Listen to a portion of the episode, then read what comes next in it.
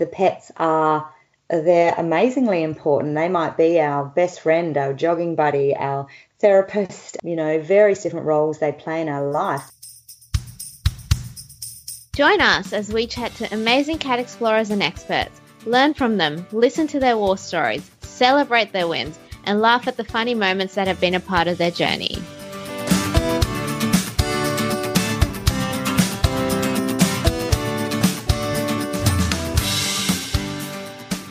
Everyone, welcome to the Cat Explorer podcast. I'm Asara. And I'm Daniel.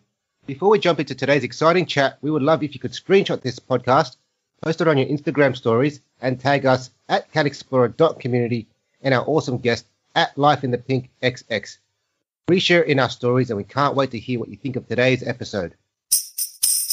This episode is brought to you by SuperKit. You know what I love hearing about? Companies that are constantly working to improve their products, and that's exactly what SuperKit has done. Their Gatsby 2.0 harness is now fully lined with a special low friction fabric so it's comfier for your kitty.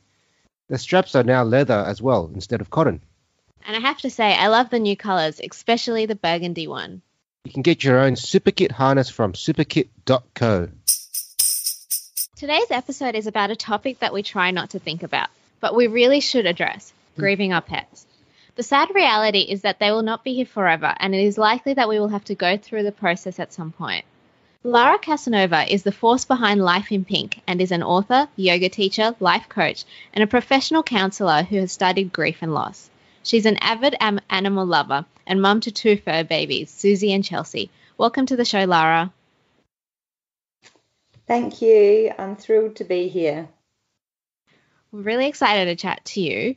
Um, but we'd first start to hear, love to hear a little bit about yourself and your background. Do you mind telling us about it? No, of course. My background, uh, it's quite a long background as I'm getting a bit older now, but um, started in the corporate world and then um, I moved into the veterinary industry and I worked in the veterinary industry at a large veterinary organisation in Adelaide, South Australia for uh, about 14 years and then moved on to a smaller one for a couple of years. So I've had extensive history in the veterinary industry. And alongside the time I spent in the industry, I was also studying towards more holistic studies, uh, life coaching, professional counseling, massage therapy, Pilates instruction, and now yoga instruction. So I've had the professional industry knowledge um, and a love of that industry, and then combined my um, love of more holistic studies as well. So, which um, came to fruition Life in the Pink, my business, which is about living a life in the pink. So, living the best life that we can physically, mentally, emotionally, and spiritually. And it's an old saying from the 16th century, life in the pink. So, that's where we are today in pet grief, and pets are one of my absolute passions in my life and my world. So that's how we came to be where I am today. That's so interesting. You've had quite a bit of um, a varied background, and um, I am I correct in am I correct in understanding that um, as a part of your studies, you've also studied quite a bit into grief and loss? Yes. So when I um, embarked on my own personal development journey, I studied a, um, a professional um, diploma, oh, sorry, a diploma in professional counselling, it was called. And I did the major of that in grief and loss. So, um, and that was some time ago. And since then, I've, um, even with life coaching, that delved into grief and loss a little. I have also, with two of the books that, that I have written, the second book that I've just published recently, Grief, Grace and Gratitude, is all surrounding grief. More human grief at this point, um, but I've done a lot of research and studies around grief. And the third book that I'm in the middle of writing now is Loss, Love and Lessons, which is, is purely pet grief. So, mm. yes, I've studied and done a lot around pet grief. It's very important to me. And having been in the vet industry for a long time and seeing the grief and the effects that it has on people and the difficulty of it in society to grieve for your pet, it's an area that I'm very passionate about. And I have to agree, so am I. Um, so, over the last five years or so, I've actually lost two very important members in my family my dad and my cat, Tabby. So um, when my dad passed away, we announced it in several publications. We had celebrations for his life. Mm. In different formats and with different organizations. And it was acceptable for me to take quite a bit of time off work, and the grieving process was quite public. But then I contrast contrast that to when Tabby passed away, and I took the day off to give her a day full of her favorite things. And then I just afterwards I did a post on social media and then on the surface, it looked like my life was back to normal. But to me, Tabby and my dad had huge roles in my life. But at the time, I didn't feel like it was acceptable to go through that grieving process for Tabby. But now, yes. in hindsight, I realize that I really shouldn't have approached it that way. Why is it so important for us to grieve our pets? Um, well, first of all, I want to say I'm really sorry for um, the loss of your dad and Tabby, and I understand how Thank difficult you. it is. Um, and I think it's important that we grieve. Well, it's important that we grieve for everyone, regardless of it, if it's um, a person in our lives, a pet, or even even like a reptile friend or a guinea pig, or because people think even the smaller the animal, the less important it, it might be, or the less it's um, accepted by people. But um, we need to process our grief because if we don't, it remains kind of trapped within us. Grief, I see it as kind of an energy. There could be anger, fear, um, sadness, and it just stays trapped within us and then sort of branches out and infiltrates into other areas of our lives um, if we don't address it. And it's a natural part of life. It is. Um, just what we need to do, and we go through different seasons in our life, and grief is one of them. And it allows us to grow stronger and become more resilient. And um, underneath all the, the grief and the not so good feelings, if we can walk to the epicenter of them, is the love. And the more we can process the grief, the more we can access the love. So if we cut off from that grief, we tend to cut off from the love because we begin to close our heart. So it's a matter of to keep our heart open is to feel that grief. And I, I hear so many people say, Oh, I lost my pet, I'm never getting another one. It was just too hard. And and I um, sympathize and I understand and I know how hard it is to walk through that pain. However, it, it, it's it's disappointing when people don't want to get another pet because they're so scared of being hurt. But the love that those pets provide is just so unconditional.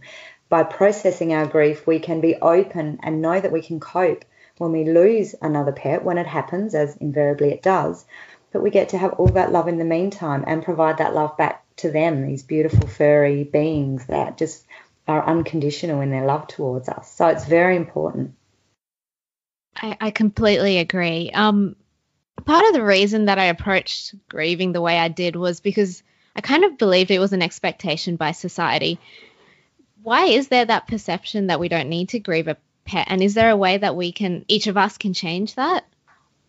Uh, yeah, uh, it's a really good question, um, uh. I think that there's a few answers to that. I think people don't place the value on animals as they do on humans, and that can come through our history as well. It wasn't that long ago that you know cats and dogs just lived outside and on the farm, and they didn't even use anaesthetics when they um, performed surgery on them some time ago. That is, and over time they've become more important. And even in the veterinary industry, I've noticed that they're not people aren't parent um, owners anymore. They're more pet parents. They've become it's become more accepted.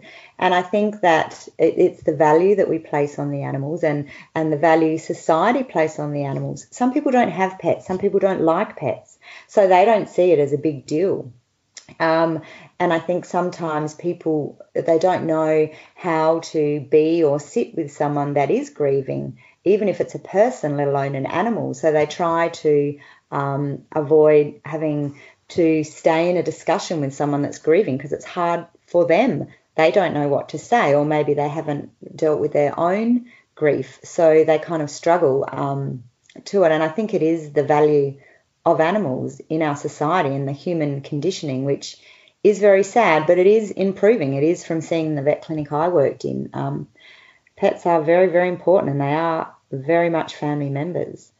Um, and I think the way to change that is um, being everyone that can, being a role model for that, and being able to speak more about their pets. And and like what you're doing, you're um, creating these podcasts and getting them out into the world. Like me, I'm writing a book on it, um, and it's educating the people um, that the pets are they're amazingly important. They might be our best friend, our jogging buddy, our therapist, our um, you know, various different roles they play in our life. They might be the last link we have to a, a parent that's passed away. Um, they might be our dog that we need, like a blind dog, for to see to get around in the world. They play enormous roles in our life. It's so important to remind ourselves that this human animal bond is very strong and educating the community um, talking out in industry. Um, and I think slowly it will change, but it's going to take a little bit of awareness over time to get to that point. And and also for us to be able to sit with our grief and be comfortable talking to others, maybe even if they are a little uncomfortable and standing strong in our own ground that we are able to grieve. This pet was really important to me and I'm going to grieve. Um, so that might give a little bit of insight into into that. What do you think? Yeah, I completely agree with that.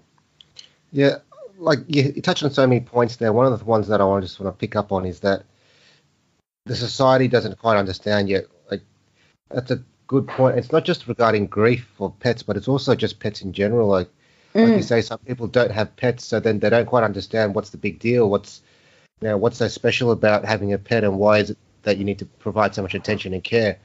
And to yeah. some other people, like the way they treat their pets and this is certainly the, the, the case, you know, many, many years ago where they sort of saw, saw them as a, a lesser being and, you know, they left them outside and gave them the scraps of the food on the table and so forth. It's yeah. actually shifting a lot, like you said now, where I saw a story online the other day where they're talking about the luxury world of pets and how the movement and the products being produced for pets are quite high end and quite, um, you know, quite pamper us and looking to really give them the best mm-hmm. life as opposed to what the thought process was 20, 20 odd years ago, where it's just you leave your dog outside, give them this, give them the old, you know, the old bed and the, the old clothes and so forth. Yeah. So it is changing, and you're right that it just it is a case of education and slowly sort of changing perception, changing society's approach to these pets and the grief process associated with the pet. Yes. Now, you mentioned that um, you've actually got some personal experience with pet loss and grief because uh, I understand Max was a you know, important figure in your life, and there's a story around losing Max. Could you just tell us a little bit about who Max was and that story of losing Max? I'd love to. Maxie was an absolute star. He was a champion.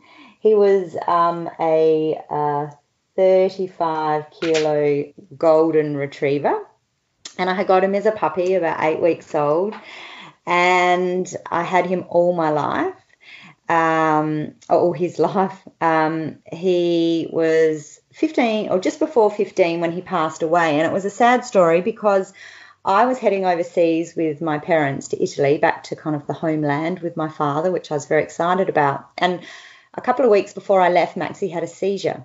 And he'd always been healthy up to then. He had a bit of arthritis, but we were dealing with that and he had a seizure. He only had one, raced him down to the emergency centre about two in the morning. Um, and he came good, he came home, and we thought it might have been a once off. Anyway, a couple of days before I left on my trip, he had another seizure. So we realised then that there was more to it. Um, I was in a bit of dire straits because I didn't quite know what to do with him. He was going to stay with a friend while I was overseas for three weeks with my other dog. But because I worked at the vet clinic, I was very, very lucky. And he spent the three weeks at the vet clinic. Everyone knew him, everyone loved him. He sat in the office and wandered out to reception when he wanted to do a wee. And they'd take him across the road to the lawn. And um, he was never in a cage. He just sort of sat in the office where I worked. Um, and then when I came home from overseas, um, I went and picked him up the night I arrived home, um, it was pretty late at night. I was pretty jet lagged, but I picked him up anyway. And the poor little thing in the vet clinic, his heart was pounding and he was shaking, but he couldn't couldn't kind of get to me. Um, so I brought him home, and two days later, he had three seizures in one day. And I sat with him from the morning, thinking that I knew it was going to be his last day. We went through all our photos together. I cried. I cannot tell you how much. That day. Um, like a lot of us do, I gave him Vegemite toast and chocolate biscuits that he wasn't normally allowed because they're not allowed chocolate, and various other things. And then the vet came over that night and put him to sleep in my lounge room. And I never knew I had had anticipatory grief because I knew he was getting old and he had the seizures, which is the pre grief before the death. But I had no idea how devastating it would be. And I think it really threw my world um, for a good three to six months, um, and, and, even longer potentially. So it was a long time. So it was a very, and it was it was my first real experience with grief as well. So I think what happened is with grief, it highlights a lot of other things that come into your life, not just the actual uh, event that happened then, but I then began grieving all other things that had come into my life that I hadn't dealt with properly, even from when I was 16 and I was about uh, 45 when Max was put to sleep. So um, it throws a lot of other stuff at it as well. It's a pretty um, unsettling time, to say the least. Yeah. Wow, thank you for sharing that story. And I also understand that uh, with Max, um, there was a bit of a ceremony and sort of yes. um, closure process to that as well. Is that right? Oh, definitely. I was struggling with my grief and I was journaling every day. I had a kitchen table full of things his lead, his collar, photos that I'd had printed off, um, flowers, cards. And my nieces were struggling, my little nieces maybe they were ranging from six to 12. Where is Maxie? Where's he gone? What's happened to him? Who's going to look after him?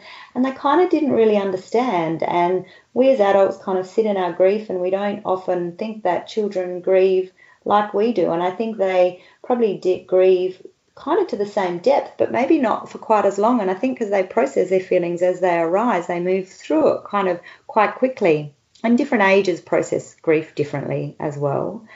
Um, I'm not so much of an expert on the children, except for being honest and open with them, I think, through the whole process.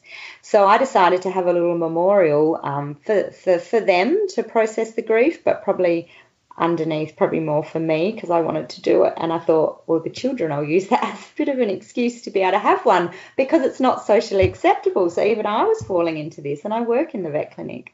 So we had a lovely ceremony. They all arrived with cards and poems and paintings. I set up a little altar in the backyard with his urn, candles, flowers, and they all came up and read out their little poem and they all cried as they were reading their poems. And then I got up and read uh, my memorial, um, like a little eulogy to Max, I suppose. And then we had some drinks and some nibbles, and we brought the altar inside. And one of my little nieces kept coming up to the altar and, and sitting down with her hand in, in saying a prayer at the altar. Um, so it was just really soothing, I think, for everyone's emotions. And to appreciate it's okay well in our family to grieve grief. And max still gets spoken about a lot and i've still got the cards from the nieces and I made a little book out of them all and they still refer back to him and i think they've been able to process that and they understand a little more. So when my father died a couple of years further on they might have had a little bit more of knowledge on how to process that grief. So i think it was a really good thing for everyone. Mm, that's really beautiful because you you do have to think about how the fact that these pets touch our lives in very profound and meaningful ways, and then to not have closure on that, to not grieve a pet, just seem doesn't seem quite right. It doesn't seem like you can move on. So I think that story is a great one to highlight how it, it's very important to grieve a pet and how mm. it's okay to do so and we grieve we grieve because we loved so deeply and we grieve because life as we know it is over. And there's no reason we love a pet any less than we might love some people. And for me I don't have real children I only have fur children. So they are my children and I look after them beautifully and they are very spoiled. Um, and uh, I believe if I have children, they would still be as high priority because they were my first children. And um, I think, yeah, they are very, very important. Uh, you know, they become your best friend and, and your child, and they um, and they have feelings. They know what's going on. They might not have the feelings like we do and contemplating the past and the future, but they can sit in an emotion and they can feel scared and they can feel happy and they can feel sad and they can feel angry or irritated. So they kind of know what's going on, and they're very important in in many people's lives. Yeah, I accept that totally. Hmm. So you mentioned the grief process and how it's it sometimes does feel like it's it's similar to grieving for a human. Are there different stages of grief that you can talk us through and what that process is? Um, yes, there are, and the stages of grief we go through aren't necessarily linear. They can change around and you can go through one um, stage more than another. Um, the one I wrote about in my book was Elisabeth Kübler-Ross's stages, and she had five stages of grief that I think she later then turned into seven. So the seven stages was firstly that sense of shock and it's almost a numbness protecting our being from feeling what uh, you know the onslaught of emotions that might be coming. And then denial, again, probably not really wanting to believe what's happened. So we're still protecting ourselves from feeling the heaviness and of the grief. And then it can be anger. We can um, get angry at other people, people around us, maybe the veterinarian, maybe even the animal. Um, and I believe that anger is often a cover for some of the, the softer emotions like sadness and, and, and grief or depression. Um, then bargaining, oh, if only um, can, I'll do this, can I have my pet back? Or, or if it's before they died, oh, uh, if you keep my pet alive, I'll, I'll do this or I'll do that. And then the next one's depression. We move into that stage of depression. Um, uh, the next one's testing our new environment and, and how we fit with, without our pet in it. And then finally acceptance. And acceptance necessarily isn't necessarily, yay, I'm really excited and everything's everything's great but it's just accepting that it is the way it is. And um, as I said, you know, with all those stages, we can go through them in different different levels and different different ways. We can stay in one stage for longer than another, and it's accepting and giving ourselves permission to be in each of those stages and knowing that they're all normal, but also being aware enough of ourselves to know that if we're really concerned or we're feeling too overwhelmed or like something's not quite right, that we do reach out for help. And there are some really good, um, you know, websites and um, counselors and different people that can help that that appreciate and understand pet loss. Um, and then I have my own in the pink process um, that I created, which is what I've walked through a few times with grief uh, similar, but we have an awareness and finding that awareness because we need to be aware of ourselves and what's happening inside before we can move on. Taking responsibility. A lot of people don't take responsibility for their grief, so they blame outwards rather than going, I own this, this is my grief, and I need to work with it. Then feeling our feelings, just feeling that onslaught, walking to the into the pain that's so scorching hot, um, and believing we can deal with that, and trusting in the universe and ourselves and then forgiving anything we need to forgive, and then again coming to that point of acceptance. So I write about both of them in my book to have different ways of viewing it and just different tools and different things that might help us because one way may not work with someone, but it might work with another one. And it's important to realize they're all normal, it's all part of grief, but to reach out for help when we need it. Hmm, it is very similar to human grief in many senses, and no different. Yeah, and I, I like the point you make where it's very important to be conscious of it, to at least recognize that you're in these stages and that the way you feel and how you feel is because of the grief and not because it may be necessarily because of other reasons as well, but that you are actually grieving because sometimes you don't even realize that you're in that state, which is no hard, yes. to, hard to sort of then take the next step of actually getting help or dealing with it, you've got to first at least recognize that I am grieving and this is what it is. Well, so I think then, some people, yes, they have the feelings and they, oh, I can't deal with it or I need to run away from it or what's happening to me. But being able to step back a minute and go, well, I'm actually grieving and it is okay to grieve. And I know even with um, with me, I was kind of trying to go, well, it's a little inconvenient because when my dad passed away, I was going, oh, after Max I knew what was coming because I'd been through grief so deeply with Max. And it's like, oh no, I know I'm going to have to do it. But I was in denial, kind of going, I don't want to do it. I've just done it with Max. I've just got over it. And now dad's passed away. And I knew as soon as I opened up to it what was coming. And it was another two years of grieving for my dad. Um, and it was just lucky that I had dealt with Max's grief when I did. So dad's what I call was kind of was a really clean grief because I didn't have anything else coming up. I dealt with that as I dealt with Max's grief, and then I just had dad. And the grief that I felt with dad was a much more gentle, soft, loving sadness of grief. But I felt I didn't lose my confidence or my self esteem because I was just grieving it cleanly and honestly. Um, yeah, so we need to sit with all those stages and allow ourselves to be in them till they pass. And they pass. Everything's temporary, nothing lasts forever. Mm, oh, that's so true. So then you mentioned that you've, you know, you had clean grief grieving processes and and that you also mentioned that there are different ways to cope. Can you suggest, like one of which was reaching out to counselors? Can you just can you provide some suggestions of what other coping mechanisms sure. someone can use? So those steps obviously are one, and I think um, some of it's around self love. It's giving ourselves permission to grieve and saying it is okay to grieve. And there's a bit of a saying out there that people say, oh, it'll pass in time. And I don't tend to agree with that because it'll pass in time if you give yourself the space to do the work. So it'll pass in time if you do the work. It won't necessarily pass in time if you don't do the work around it. And we see that with people that 10 years later are still really stuck in their grief. Um, they maybe get stuck at one point. So it's arming ourselves with all the knowledge we can of grief as well. I found I read a lot, I learned about it. So by learning about it, you can see how it works, kind of in theory, although that's a little hard, but that worked for me. Um, and listening to our heart and, and taking time to rest and taking time out. And I found during that time I could only really operate for half a day, and then I needed to sit down and have a bit of a nap or just accept where my body was at because my body felt like um, I felt it all in my stomach, and it was it's this physical pain. So I had to listen to that and give my body time out. Then there's yeah groups and community. We now have the likes of Facebook and the internet. There are many groups on the Facebook that we can use.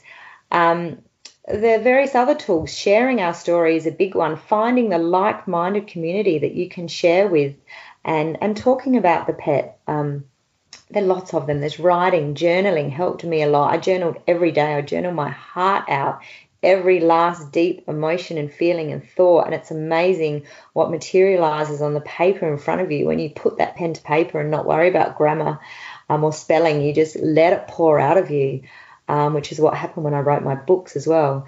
Then there's art. You can um, commission a piece of art. You can um, paint yourself. Or a couple of um, ones that I read about recently, creating a memory jar. And every time you thought of a memory of them, write it down and pop it in a jar and then pull one out when you're feeling a bit sad. Um, maybe making a box with all the paraphernalia for your pet. Um, an outdoors resting place, maybe with a beautiful, I got a beautiful stone from a company called Talking Stones.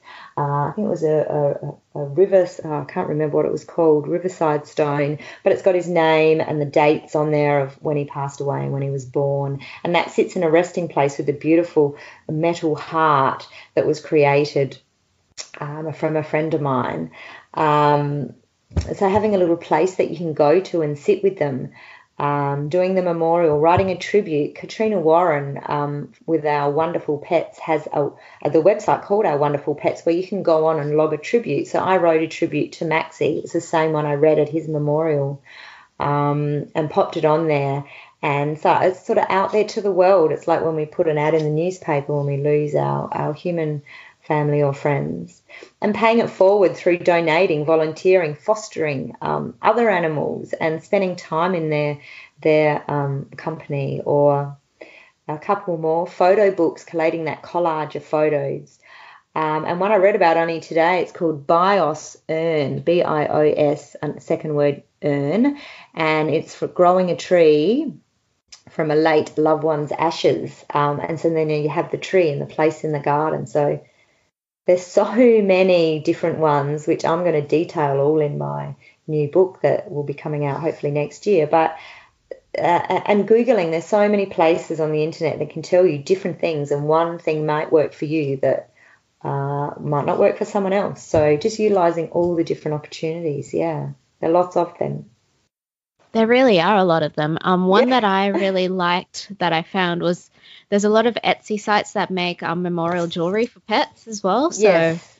um, there's some really beautiful options that you can use there as well. You mentioned um, a few communities on Facebook or, and websites. Do you have any specific yeah. ones that are your um, favorite ones that you would recommend to our community? Yeah, I do have a couple, and unfortunately, to all the beautiful cat lovers out there, I'm uh, uh, I only have dogs. I don't have a cat. Mind you, having worked in the veterinary industry, I had plenty of beautiful cats that would walk across my keyboards. They lived at the clinic, and one used to sit in my inbox all the time, and one used to jump out of the way every time I pressed print, and the paper would come out of the printer. Hilarious acts. So the ones I share are probably more dog ones. So I do apologise to the cat owners, but it's not because I don't love cats. It's probably just because I don't have any. But um, Jack McAfghan, M C A F G H A N. Um, there's an author that writes under that title and about pet grief, and she's got about three or four books. Uh, they're amazing books on pet grief, but it's written from the dog's perspective, um, which interestingly enough is partly how my new book's going to be, or part of the book, but very powerful books. Um, and they have a Facebook page. There's another one, the Cool Dog Group. Then uh, Van Wendy Van de Poel has the Center of Pet Loss and Grief. She's an American lady. I've spoken to her recently on the phone. Our wonderful pets with Katrina Warren. She has a wonderful website where you can create those tributes. Um, Smiley, S M I L E Y, was another American, and it was a Labradoodle dog um, that passed away. Um, then uh, petsandpeople.com.au, another Australian one. Um, and then we have the normal ones like Beyond Blue and Lifeline um, can help as well. I'm not sure how aligned they are to animals, but they have reasonably good counsellors, I think. So there's a lot of them. I have one called Paws in Pink on Facebook, but um, it's not as big as my life in or in the pink on Facebook. So, but yeah, there's a lot of resources, and it's just um, searching through, I suppose, on the net and through Facebook and finding what resonates with you. That's how I've come across them. Yeah, that's such a good point. Um, thank you for sharing those. And what we'll do is we'll put links to all of those in our show notes as well, so that um, if anyone, when they lose their yes. pet, they can always come back and find them or share them with their friends when they lose a pet. Um, Beautiful. Something I did want to touch on is that one of the hard parts of losing a pet is that sometimes we have to make the decision to end their life, and this can leave us with a lot of guilt. Do you have any suggestions on how we can approach this process in a healthy manner? Um, yes, I do. Um, and from being in the vet in- industry, I think for a long time I thought about this. Um, and I think for me, it's about changing the perception because when we need to make that decision and we need to make that call about putting them to sleep, it's generally our last act of love. We make that decision because we know that the quality of the life of the pet that we absolutely love and have unconditional love for, that it's their time. And if we look at it as a sense of we are so able to bring this act of love and help them um, pass over when their quality of life is just not there anymore. That it's actually to take them, to take their pain away and throw us headlong into our own depth of grief and pain, I think is a very outstanding act of love because we're being selfless. We're saying we're going to help you, but we're going to put our own self in this direct firing line of grief that we're going to have to deal with. That, as we know, can really throw our life into turmoil. So that's the way I started to look at it. Instead of feeling guilty, feeling that we're helping them. So I think that's the biggest thing that I would say is that changing that perception around that. That's so very true. Um, So one thing I wanted to touch on um, is, well, to give some context, is that um, my cat Tabby passed away nine months before our wedding, and she was 23 years old. And I, I knew she was getting old, but I did have this dream that she'd be at our wedding, and sadly, Yeah. this didn't occur. And I, I did struggle quite a bit on the day knowing that she was there. She wasn't there, sorry. So, do you have any suggestions on how um, you can include a pet who has passed on in moments like that? Um, yes, and I'd kind of say, I'd sort of kind of send a question out to you. You said that she wasn't there. Maybe she was there. So, Yeah, I agree.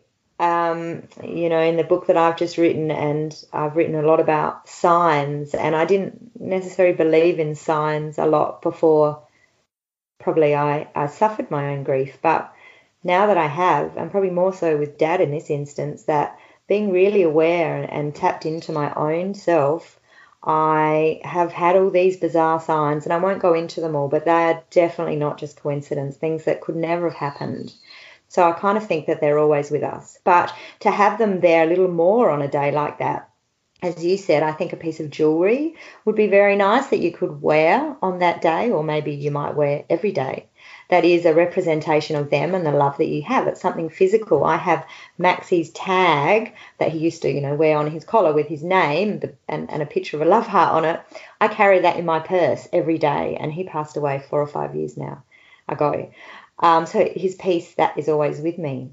Or maybe you could have a photo of them there with you at that event, or obviously mentioning them in in in the speech that you make at the wedding, or even before the wedding, maybe having been able to go and sit if you had a place in the garden. Um, that was their space, and sitting with them, maybe dressed ready to go before you left, and just having a few quiet words, or even just a few quiet moments with the eyes closed and thanking them for being in your life and hoping that they would have been there for the day, but knowing that they're not. So maybe they're just a few hints or tips that might help someone. Um, what I might do is I'll actually share what I actually did on the day. So, um, and I'm going to put a link to this um, Etsy store because it, I actually found it really difficult to find this particular one. I actually got a bracelet with my dad's signature on it, and then on the other side I had um, a little charm for Tabby, and we also had their photos up at our um, reception as well. So I'll put links to those so that if anyone wants to do that, they've got that available for them. That that bracelet sounds beautiful. I didn't know that you could get a bracelet with a signature on it. That's that that's just lovely.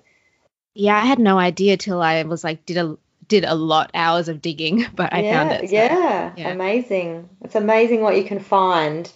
It's just knowing what you want, and then you can pretty much get anything you want in this world now. So it's just tapping into what you want, listening. What I say is we need to journey deep into the center of our heart, and we need to follow the paw prints left by our fairy loved ones. And that will walk us home out to the other end of grief to keep in touch with all the love that lies underneath all the grief. Oh, that's so nice. Lara, it's sometimes not us that end up losing the and grieving for a pet. It's the people around us who, you know, who play a huge role in supporting us that they go through this hard time and lose a pet. Do you have any suggestion how we on how we can help support a friend or a family member who's grieving for a pet? And I think, yeah, I do. I think, well, if we have grieved our own pet, we kind of know exactly what we want. We kind of want, well, I know what I wanted. I wanted someone to sit with me and give me space to talk about Max. I remember when Max did this, and remember when he did that, and remember when he chased the duck up the street, and, you know, just silly things that they did. Um, and being able to share in their adventures and then share in how upset you are and how um, you can't stop crying and how you, you know you're not sure how you're getting through the day and um, so I think the biggest thing is the friends creating space for that open expression and we don't have to we just have to sit with people. We don't have to go oh don't cry or don't do this or maybe you should do that. We maybe can hold back on the advice a little and just create a space just to listen. Um, because listening to people share their stories helps them process their grief.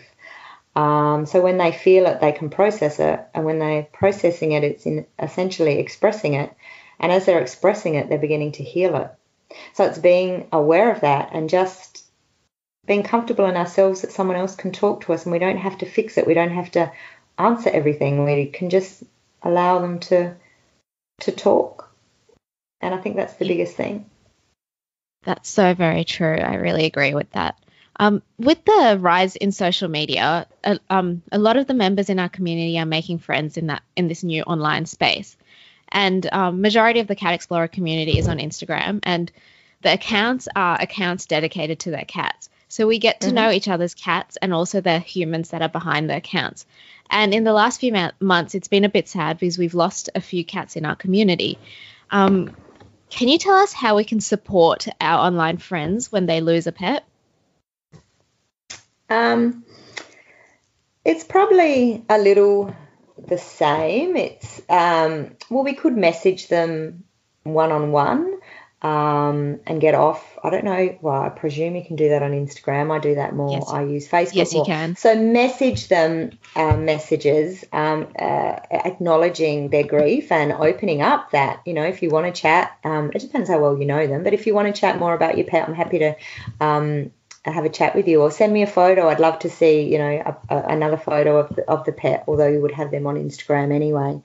Um, but just reaching out to them, I think, and and you know, liking their posts, commenting, um, making them feel like they're supported. And I think the big thing about I found with Facebook or Instagram is it's that sense of connection. And I think underneath everything else, when I've asked myself why is Facebook so important to me, it's connecting with others. It's another form of connection. So keeping up that connection with them through, yeah, commenting or liking or um, just knowing that that someone's out there for them, listening to them. And and some people don't have a lot of maybe human connection. A lot of people live in the online world, so that's really important to them as well. Um, and if you've got that solid support community, that's a beautiful added way to do it because they're like-minded individual individuals. Can you you could possibly be around your friends who don't appreciate pet grief, and even though you love them dearly, they might not know how to um, open that space for you to talk about it. But on the Instagram pages, the people that are your followers, they understand that love of pets. So using them to help you through your grief, and then they'll in turn help when the, the it's turned vice versa. So just supporting each other. Yeah, that's so very true. Um, I'm going to give an example of something. I've just realized that I haven't asked for their permission, but I'm going to give the example because it's such a beautiful story. Um, sadly, late last year around Christmas Day, one of like I, I call them a personal friend. Um, their account's called Boss the Bengal, and they lost their um, dear boss. And every Monday, Boss used to they used to post a Meerkat Monday and now it's so lovely because we're now in March, so three months later, and every Monday everyone posts a meerkat post photo of their cat meerkatting, and it's the hashtag is meerkat meerkat Monday for boss, and that's just like I think it was just so lovely to see everyone come together for that, and I've noticed like people all around the world are doing this for that's, us. That's so amazing. really, yeah, it's just beautiful. Like, and I know that there are um certain friends of boss's um, family who made sure that they kept posting about it, encouraging people to do it, and it was just it's just really beautiful to see how far that um, movement has come. Um, yeah, yeah, like is. that just blew me away, and because it happened on Christmas, like in that period when people aren't on social media, but people came on social media to make sure that they gave them support. So I thought oh, that was just it was just incredible, divine. and to see it and to see it happen every Monday still is it's it's awesome. Like it's a really nice way um, to remember him.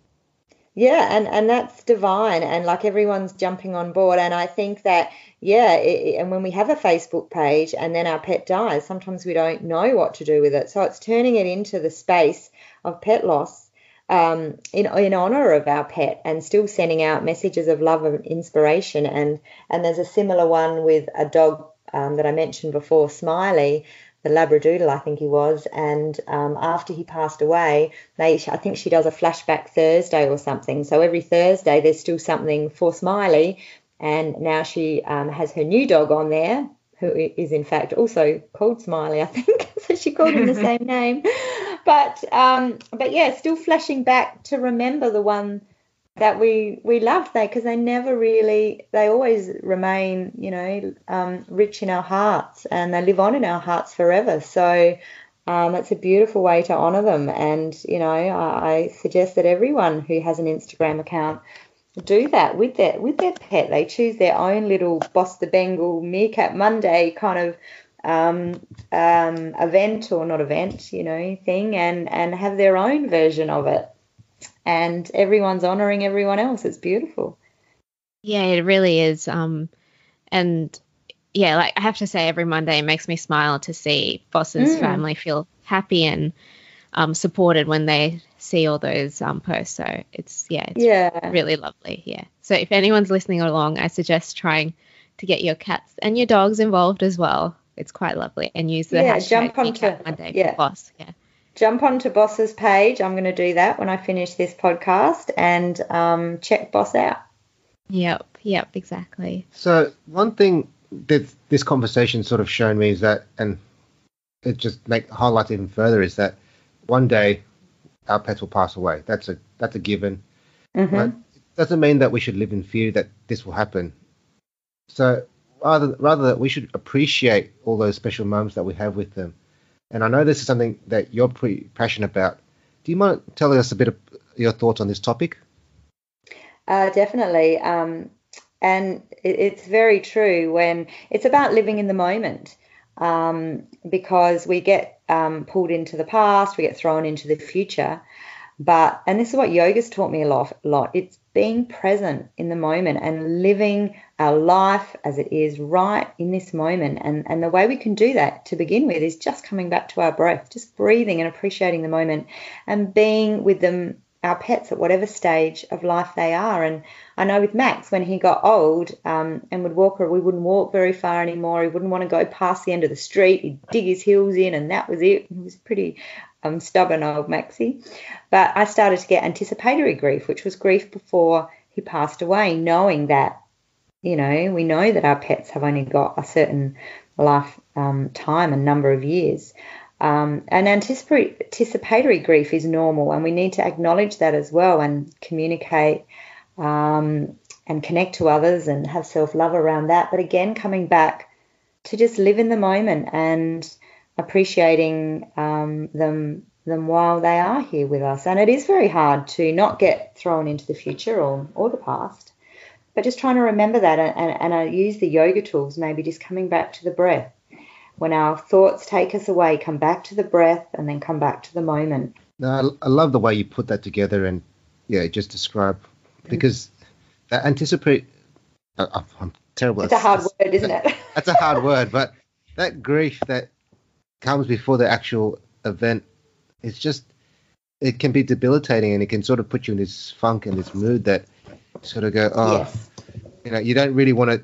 It just gets you down. But then think about it the other way, where pet's in the last couple of days, weeks, whatever it is, is the last moment that you really need to celebrate and cherish because it's mm. yeah, the close, the end's coming real close, and you, you won't get these moments again. So no, so and feeling and feeling. Yeah. Oh, sorry, sorry, Daniel.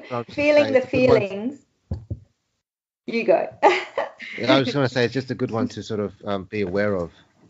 Yes, and feeling the feelings while we're in that anticipatory grief is just important because if you feel sad, have a cry, let it out, and that emotion will pass. And then underneath that, you'll find more than likely the love will come again and um, and they say that when we cry, it releases the endorphins or endorphines, as I call them, and they make us. The crying can make us feel good, so it can help us process it because grief and emotions are like an energy in the body, and once we let them out, it gives rise to to the next thing. So still allowing ourselves. Being self loving and, and, and processing those feelings as they arise. Don't cut them off or ignore them or run away from them. Trying to let them just come out um, we may find that we can then come back into the moment a little easier. Mm, it is true that it's not going to be very clean and not necessarily going to be very clean and simple and that you can't always be happy and living in the moment with your pet 24/7 like you will feel these other emotions and you mm. make a good point to sort of acknowledge them let them happen and then move on because it's it's going to be complicated. It's not always going to be a simple one one feeling the whole the whole time through. No, and you know, um, uh, pet grief is a form of what they call disenfranchised grief because of this not being acknowledged by society. So it is even a little bit more tricky. But uh, but I think it's with life and with everything. It's just feeling the feelings that come up and allowing them to be. And and grief is no different in that respect. And if we can get more comfortable in allowing ourselves to feel what comes up and pass through it, when grief comes, it won't be as difficult because we're used to processing. We're not frightened of the emotions. It's be it's it, grief is made so much more difficult because we're so scared of of those emotions coming up. We run away from them. We can't process them. So um, we turn to whatever we can to distract ourselves from it, and and then the anxiety builds up, and then we run away from the anxiety. So it's like this vicious circle. And the more comfortable we can become, and maybe ask ourselves instead of saying why am I so anxious? Even looking at it as why is the body so anxious and sitting behind it a little, which is what yoga teaches us, and kind of sitting in a witness seat and observing it, sitting from a seat of awareness. Um, but you have to learn how to do that. But yoga can teach you some of those tools if that's of interest to anyone. But the whole point of uh, you know grief underneath of life is the whole point is love is love and we want to keep our heart open our whole life. So if we shut our heart to grief, we're shutting our heart to love. And without grief, there is no love. So maybe that is the the one thing about grief. We feel our grief so strongly because we loved so deeply. So without that's one, there is no other. No, that's well said. Now, Lara, we're just coming up towards the end of the podcast. Sure. Before we, before we go, we always ask these uh, standard set of questions to all our guests. First question I have for you, I'll change it up a little bit just to make it relevant to grief. So, Lara, what do you hope to see in the future regarding pet grief specifically and how society accepts it and so forth? Because you touched on it briefly, and that could be part of your answer earlier, where how society, you'd like to see society be more accepting of this. Yeah, and I think that's the biggest thing. I think I'd like to see everyone um, able to deal with their own grief and not um, shying away from it and openly saying that, um, you know, it, it is okay for me to grieve my pet and being around the people that they need to do that with and teaching others that it is okay. And I even thought the other day, wouldn't it be lovely if there was a business that you could go to that would do, and there may be, but I, haven't come across one that would do a little, hold a little cemetery, a cemetery, a little a memorial for your pets, like you do when you go to a funeral home. And I know there are a couple now that do. You can call upon them when you get married, um, and they come along and they. Um, um, uh, you know, they bring the, the dog to the wedding and um, Claire Clancy does one in Adelaide, and there's another one. I can't remember what hers is called, but I Do Paws is another one. There may be one one day that um, also allow to, to have a memorial for your pets, which I think would be lovely. That would be really beautiful. Um, maybe I'll so start what, that business. Yeah, maybe so, there yeah. is a business idea there. yeah, there is. There is. What pet or pet related accounts um, online inspire you? Probably the ones that I mentioned before. Um, uh, yeah, probably just um, this. I love the smiley one that I spoke about, the dog, and I love Jack McAfghan. So they're probably the ones that I spoke about as the resources.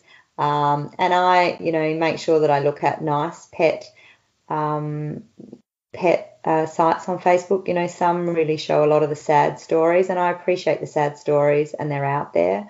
But I used to watch them and I'd get very sad every day. And at some point, I had to cull some of my Facebooks to say, I know that these situations exist. I've seen them in the vet world, but I don't need to see them on my Facebook page every day. I can find them if I need to. I'm just having really nice and uplifting one resources on your Facebook feed that come through. So you remember the beauty of the animals and, and maybe seeking out the others if and as you need them um, but to keep your life a little more uplifted rather than always the sad stories that pop up on some of them.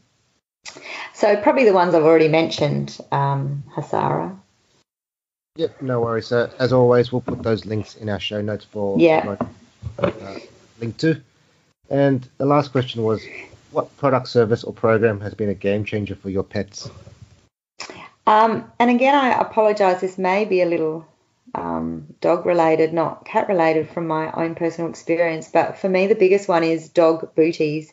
Uh, Muttluks, M U T T L U K S, is on eBay, I think. And they're little boots that you put on your dog and they velcro around their wrists so they don't slide out on the floorboards. I came home to Maxie one day and his back legs, legs had slid out and he couldn't get up and he'd done a number two on the floor um, and was just heartbreaking um, that he couldn't get up because his because of his hips. So I went out and got him these little boots, and he wore them for about 18 months. And every night before he'd went go to bed, I'd say, "Come on, Maxie, I need to take the booties off." And every morning, "Come, on, I need to put the booties on." He didn't need them outside, just inside on the floorboards.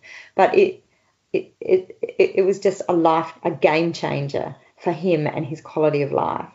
And my other dog, Susie, just briefly, has a special orthotic boot because she had to have two toes amputated from a cancer. So it's on my website, Life in the Pink. Um, uh, it shows. Uh, I have a blog and this this special orthotic boot um, that her foot goes into, so she could still walk around on the bitumen without falling down on, and, and really upsetting that that joint. So there's amazing things out there for dogs and cats that they, if they need them for their limbs and moving around um, that the vets sometimes don't even know about because these didn't come from the vets, they came from my own research. Yeah, that's so, yeah. definitely true. Sometimes we have to mm. do a little bit of research. Oh, we're really lucky. Yeah. like for example, with Cat Explorer, we try and ask all the questions that our community has. So, if anyone has a situation like that, they're always welcome to come send us a, a direct message or an email and say that they're looking for something like that, and we can always ask yeah. the community. Yeah. Yeah. So, Lara, thank you so much for joining us today. We really do appreciate you taking the time. Where can we follow you online? So, I'm www.lifeinthepink.com.au. And yes, as I said, I have one book on heartbreak, one on grief, and a new one to be next year on pet grief. So, um, yeah, you can follow me there. Just join up on the main page, and I'll keep you up to speed with what's happening um, on the newsletter that comes out kind of once every month. Yeah, I'd love you to join my community. That sounds and awesome. Face, sorry, Facebook as well is just in the pink, um, but you'll see it on my website. The website's probably the best place to start. Yeah. What we'll do is we'll put those links and all the links of all the other things that we spoke about today in um, in our show notes, which are available at catexplorer.co forward slash podcast. Thank you so much for listening today. It would mean the world to us if you could hit subscribe and review the Cat Explorer podcast on wherever you listen to podcasts. This will help us continue to get some awesome guests for you. As always, thank you so much for being a part of the Cat Explorer community. That's it for today. We'll catch you next time. In the meantime, enjoy giving your kitty the world.